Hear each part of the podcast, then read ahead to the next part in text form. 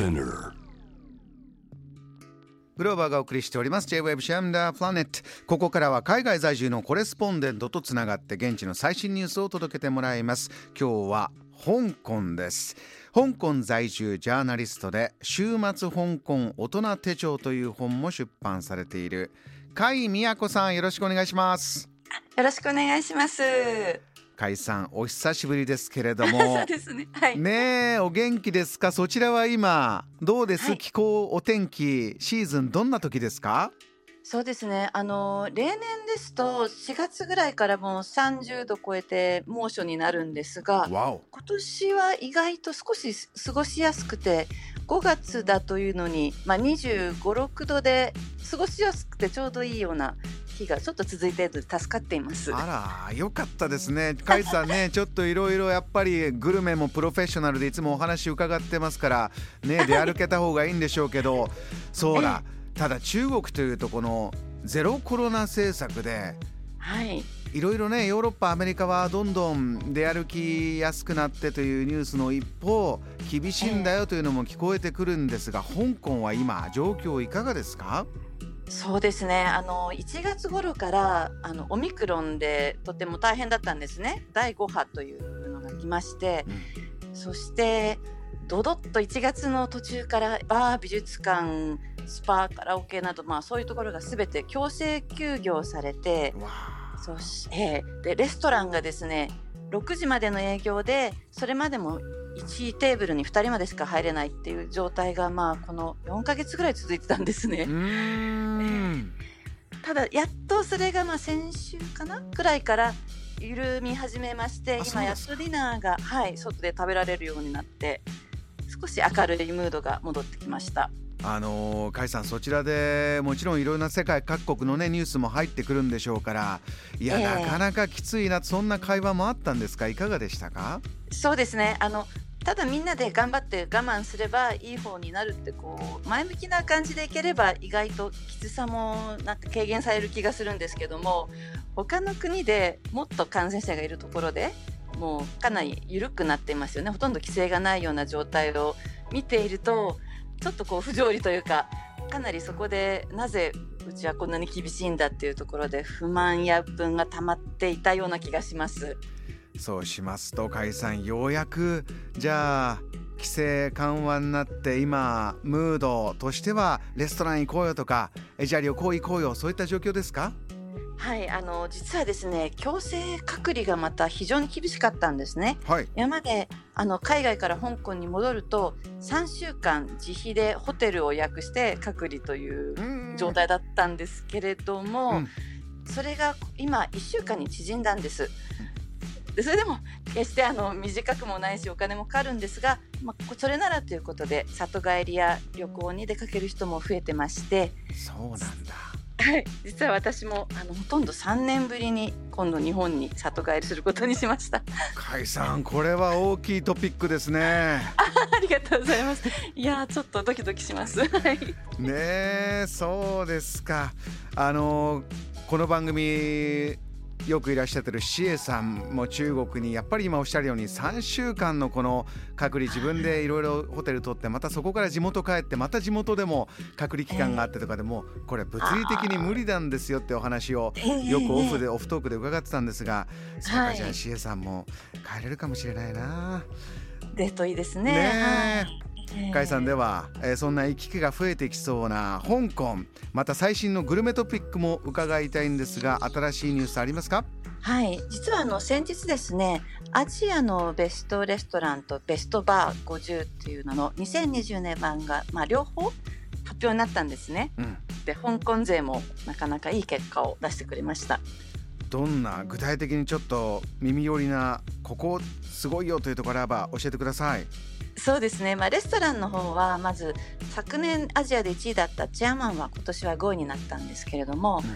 あのネイバーフットという人気店がありまして私もこちらのシェフのでオーナーのデビッドさんとはちょっと仲良くしてるんですけどもはい。そちらが今回9位になったと同時にあのシェフズチョイスアワードといいましてシェフ同士で投票して、まあ、ベストシェフを選ぶというアワードが中にありましてそこをそれを今年デビッドさんが受賞しましてこれはまあすごい快挙ですよね。ねミュージシャンズミュージシャンとかこう称える言葉ありますけど シェフズシェフだ、えー、どういったところがこのデビッドさんはこうクロートもうならせるんですか？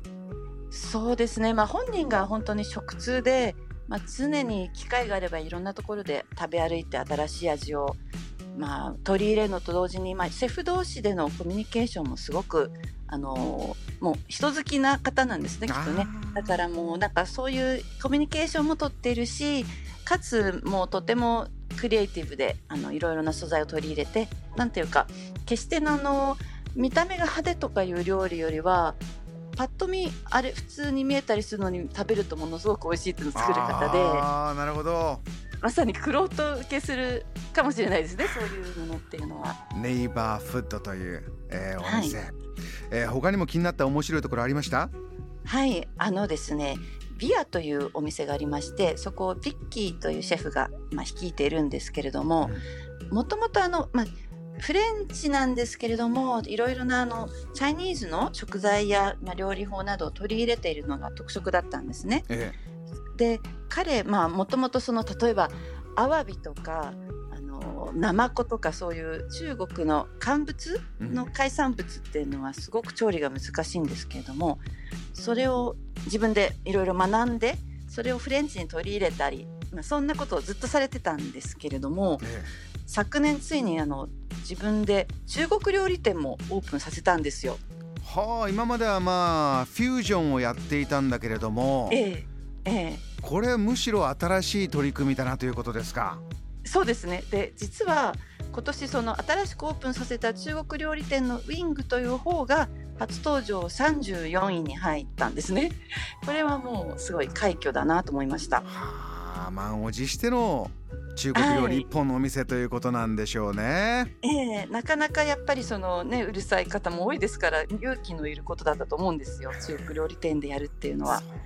なので、はい、ビア自体も、えー、今年は68位に50位から出てしまったんですけどもその代わり新しい方が34位になったということで、まあ、ほぼダブル受賞のような形ですね。甲斐さんレストランも美味しいところある。そして今回ねレストランバーですからバーの方で甲斐、はい、さん注目のお店も最後に教えてください。はいあのですね1位は去年と同じ、え香港の COA だったんですね。で今年初登場が2件あって、うん、それが両方ともあのフォーシーズンズ香港とマンダリンオリエンタル香港というこう、まあ、5つ星有名ホテルですよね、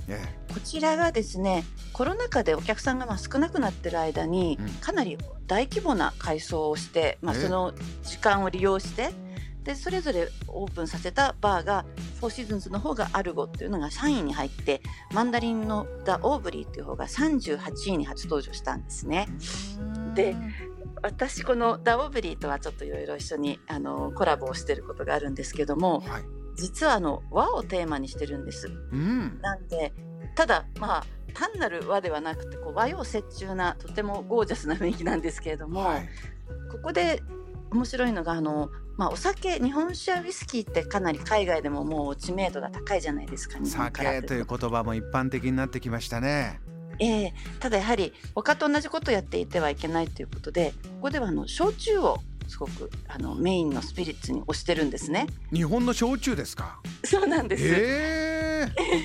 ー、でこちらを率いてるまあ、デベンダーさんというインド出身のとっても人気あるバーテンダーの方がもう本当に今ハマってまして。焼酎に？はい、あの多分その知らなかったもので実際にその調べたりいろいろ体験してみるとものすごく奥が深いものだってことが分かったらしいんですね。うん、それ日本人でも同じようなところがあるなと思って彼がもうどんどん情熱的に焼酎を使ってでこれは芋でこれは麦でこれは米でなんていろいろ説明をしながら、ええ、皆さんにバーのカクテルを出すのでファンがどんどん増えている感じがします今。甲斐さん飲んでうわこんな焼酎のカクテルあんだインパクトあるものありました？はい。あのこの前安田という芋焼酎を使ったカクテルを飲んだんですけど、えーと、ワインなんかに使う白ぶどうのジュースを一緒に使って混ぜてるんですけどそれがものすごく上品ななんていうかエレガントなんですね。それでちょっとシャンパンの新しいものみたいなでもちゃんとさつまいもの香りがしてるんしっでかり芋なんだ。えはあこれは美味しいなと思って本当にちょっと感動してしまったんですけど逆にもしかして日本では作られてないようなカクテルがここでは作られてるかもしれないですよね。えーこれから旅がおそらくね、はい。本当行き来しやすくなりますんで、 JAM THE PLANET・リスナーの皆さんも、